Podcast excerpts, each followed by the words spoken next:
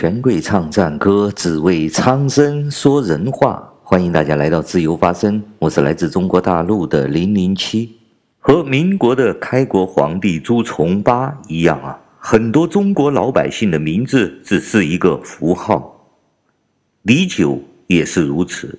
这位在广西玉林博白县东平镇的一位农民，如果不是因为他的女儿成了一个杀人犯，也会和十四亿中国普通人一样，他的名字只是一个数字。和中国普普通通的农民一样，李九深信教育能够改变命运，就像中国的历史这几千年以来一样。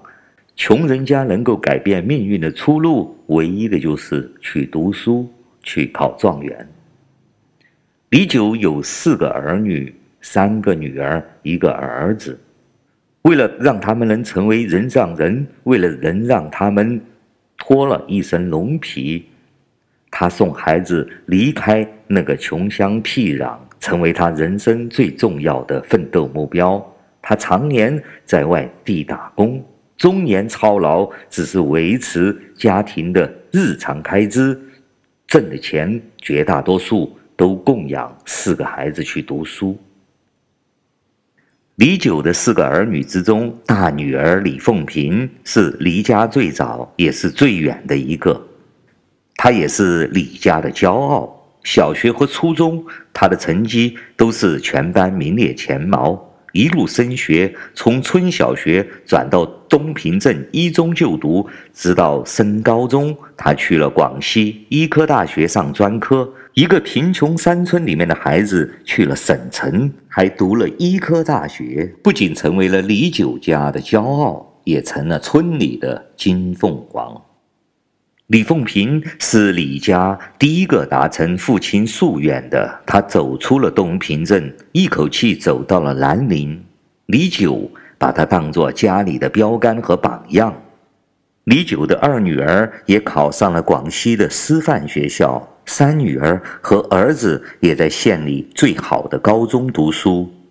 所以说，李九常年在外面打工，终年操劳，他只是。过着简单的生活，所有挣的钱都为了供养他的四个孩子去读书上大学。他希望他的孩子们都能走出那个山里的小村庄，都能够用教育改变自己的人生，去大城市、去省城，过上幸福的生活。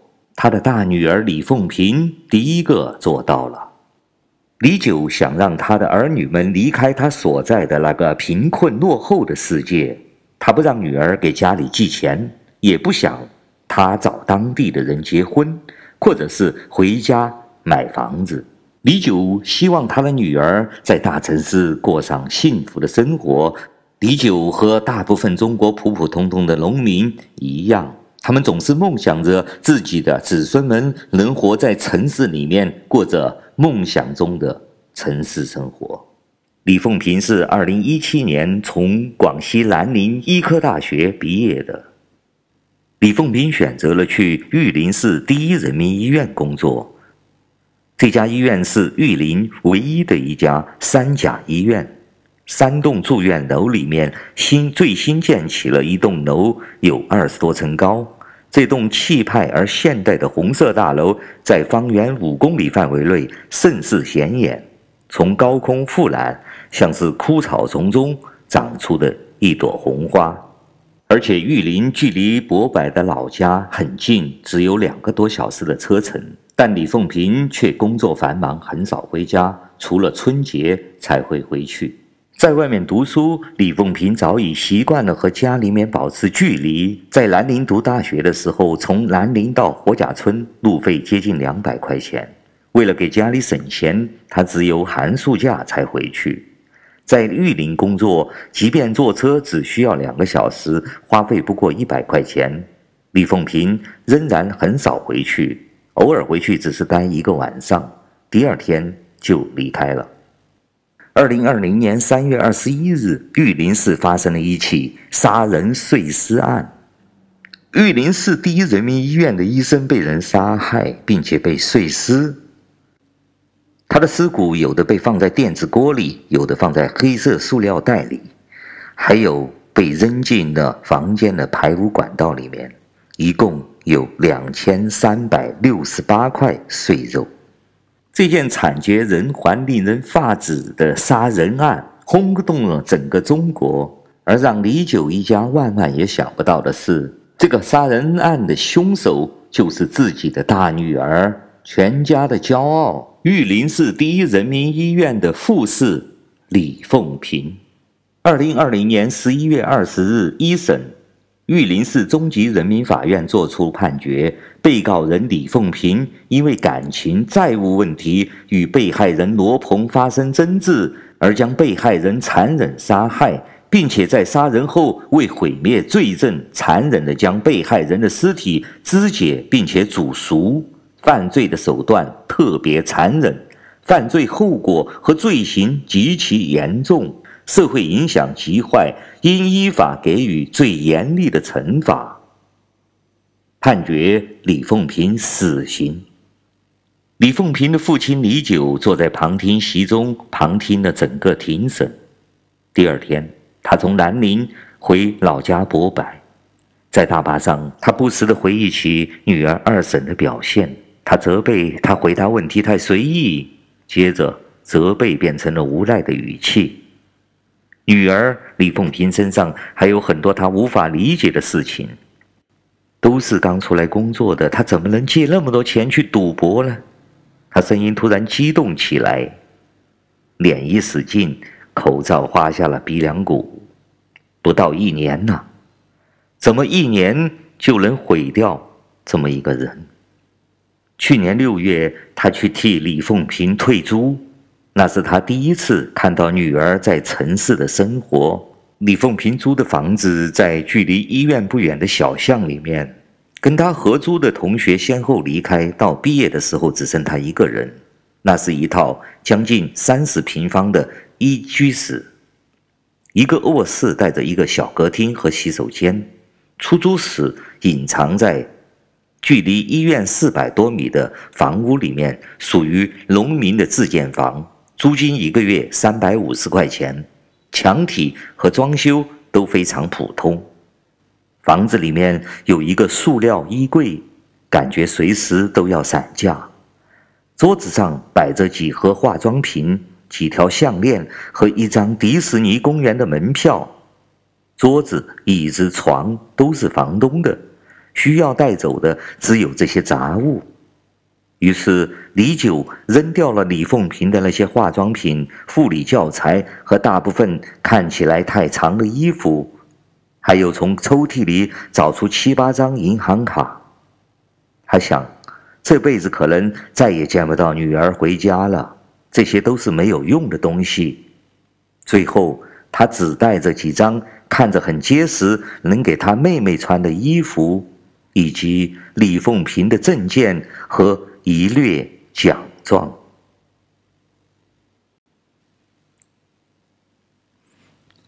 在二审法庭中，李凤平陈述了自己的罪责，语气平缓。他说：“我触犯了法律，犯了极大的错误。”紧接着，他补充说：“但他不是没有错误的。”他告诉法庭：“二零一八年开始，他陷入了网络赌博，欠下了很多债。”罗鹏以借钱为名要挟他，他正是受到罗鹏的胁迫和控制，才与对方发生性关系。最后杀掉罗鹏是为了摆脱他的控制。随着罗鹏的死亡，也没有人知道一共借给了他多少钱。根据警方调查银行流水的记录，一共有二十四万六千元。李凤平在法庭中一直在强调，他是因为感觉受到了胁迫。因为他欠了罗鹏很多钱，所以说不得已和罗鹏发生性关系，因此他认为是一种胁迫。所以说，当检方定义他们两人的关系为不正当的男女关系和婚外情的时候，他总是强调是胁迫。在四个小时的庭审中，大多数时间李凤平的语气是平静的，但也有几次他语速突然加快，做出激烈的回应。我怎么会喜欢他？我看见他就觉得恶心。五十多岁，肥头大耳的，当我爸爸都不配。李凤平是深陷赌博的漩涡之后，负债累累。根据一审的判决书，李凤平有两张银行卡打给赌博平台账户的钱总共计两百九十万元。在赌博的世界里面，他每天将几十万元玩弄于股掌之中，投注的时候多打一个零都不会手发抖。而现实生活中，他仍然居住在那个啊三百五十块钱的小房子里面。他想给自己添置一台冰箱，犹豫了一阵子，最后在淘宝花了几百块钱买了一台。在中国，现在赌博的方式越来越多。有合法的，也有非法的。尤其是随着网络时代和手机时代的来临，有许许多多的人都深陷在赌博的漩涡之中。李凤平是在同科富士的介绍之下，在手机上下载了博彩游戏，从此开始他的赌博生涯。和现代的网络彩票、双色球这种东西一样啊，彩票在中国现在非常的普及。尽管玉林隶属于广西，但是它位于广西的东南部，文化上更贴近客家文化。打工者也一般的前往广东，因此受全国彩票第一销售大省广东的影响，玉林也滋长出一种彩票文化。在玉林，路边不足五平方米的米粉店都附带着卖彩票的业务。李凤平在狱中对一审的律师说：“我在医院里面没有几个朋友，只有几个要好的护士小姐妹，但都说不上真心话。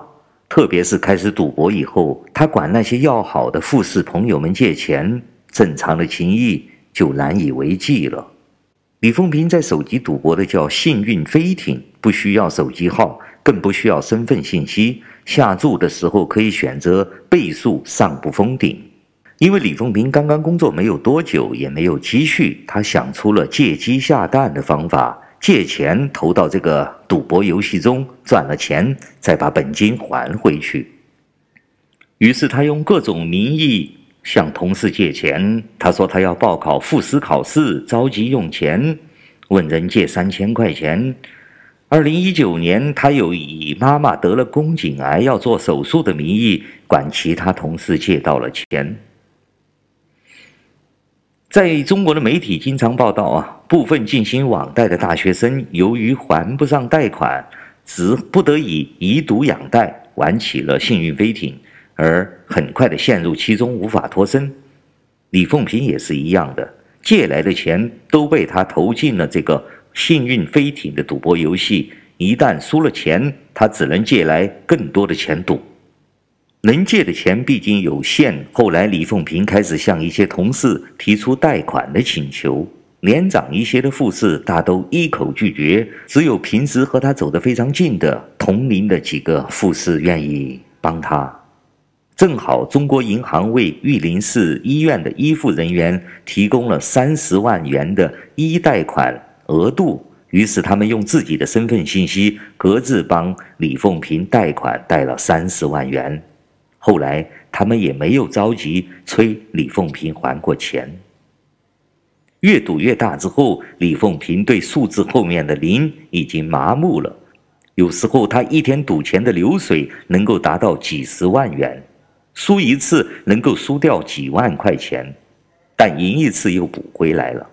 最多的一天，他赢了十万块钱。在一审的判决书中，李凤平的两张银行卡打给这个赌博平台的钱一共两百九十万元。他沉迷于这场赌博游戏之中，当然他知道他不能问家里要钱。在出门读书这么多年，他已经习惯了自己困难自己解决，更何况他的家庭条件也没有办法帮他填补这个黑洞。于是他开始用网贷来周转资金。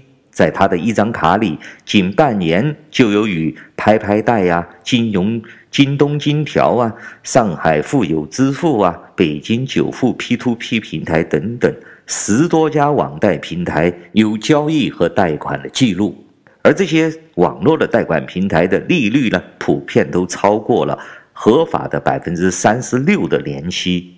这种高利贷呢，在中国也被叫做套路贷。李凤平就是这么一步一步地陷入赌博的漩涡，就连他自己也很难说清楚，他被拖入这个漩涡是为了什么。他只记得赢钱的时的快感。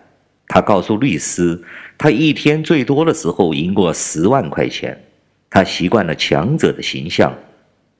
在他父亲李九的印象里，他读书以后几乎没有向家里面提过要求。如果时间停止在这里，她只是一个背负债务的女孩。但二零一九年下半年，她向她的科室主任罗鹏医生提出借钱的要求，从此她的生活不为自己所控制。李凤萍和罗鹏都在脊椎骨病外科，罗鹏是这个科室的副主任医师，五十一岁，有一个读高中的女儿，上下班开着一辆宝马越野车。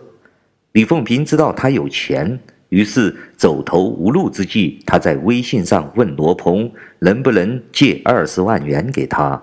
罗鹏答应了，但他要他听话。那天，罗鹏跟他约了在医院两公里外的一家高档酒店见面。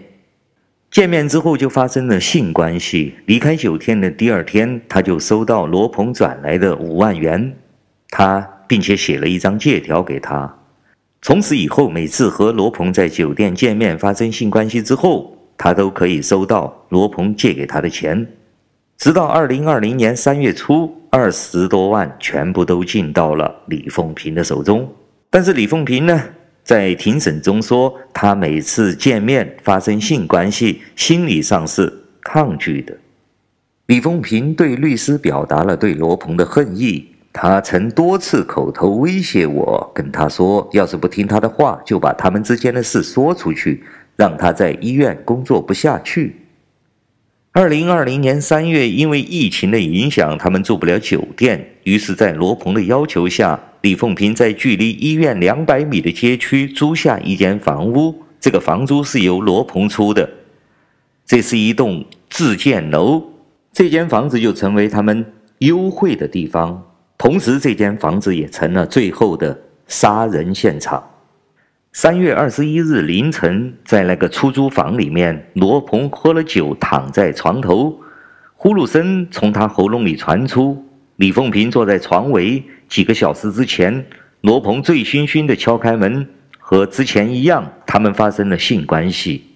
根据李凤平的笔录，他说他一进门就脱光衣服躺在床上，还不断要和我发生性关系。我在玩游戏，不想理他，他就骂我、威胁我，还是以前的那一套。李凤平在法庭上回忆起那一夜，他的愤怒、屈辱和对罗鹏的厌恶缠绕在一起。他开始在手机上搜索：如果特别恨一个人怎么办？他搜索百度，百度上说让他消失。接着他又搜索了以弱制强的方法，他就找到了用电脑线勒人的方法。警察在李凤平的手机中调出了他的浏览记录，证实了这一说法。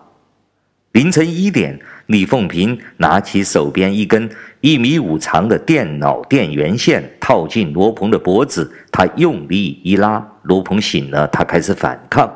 身体从床上滚到地上，李凤平跟着掉了下去。几分钟之后，罗鹏的脸变成紫色，肢体僵硬。李凤平用手摸了摸他的颈动脉，已经没有了脉搏。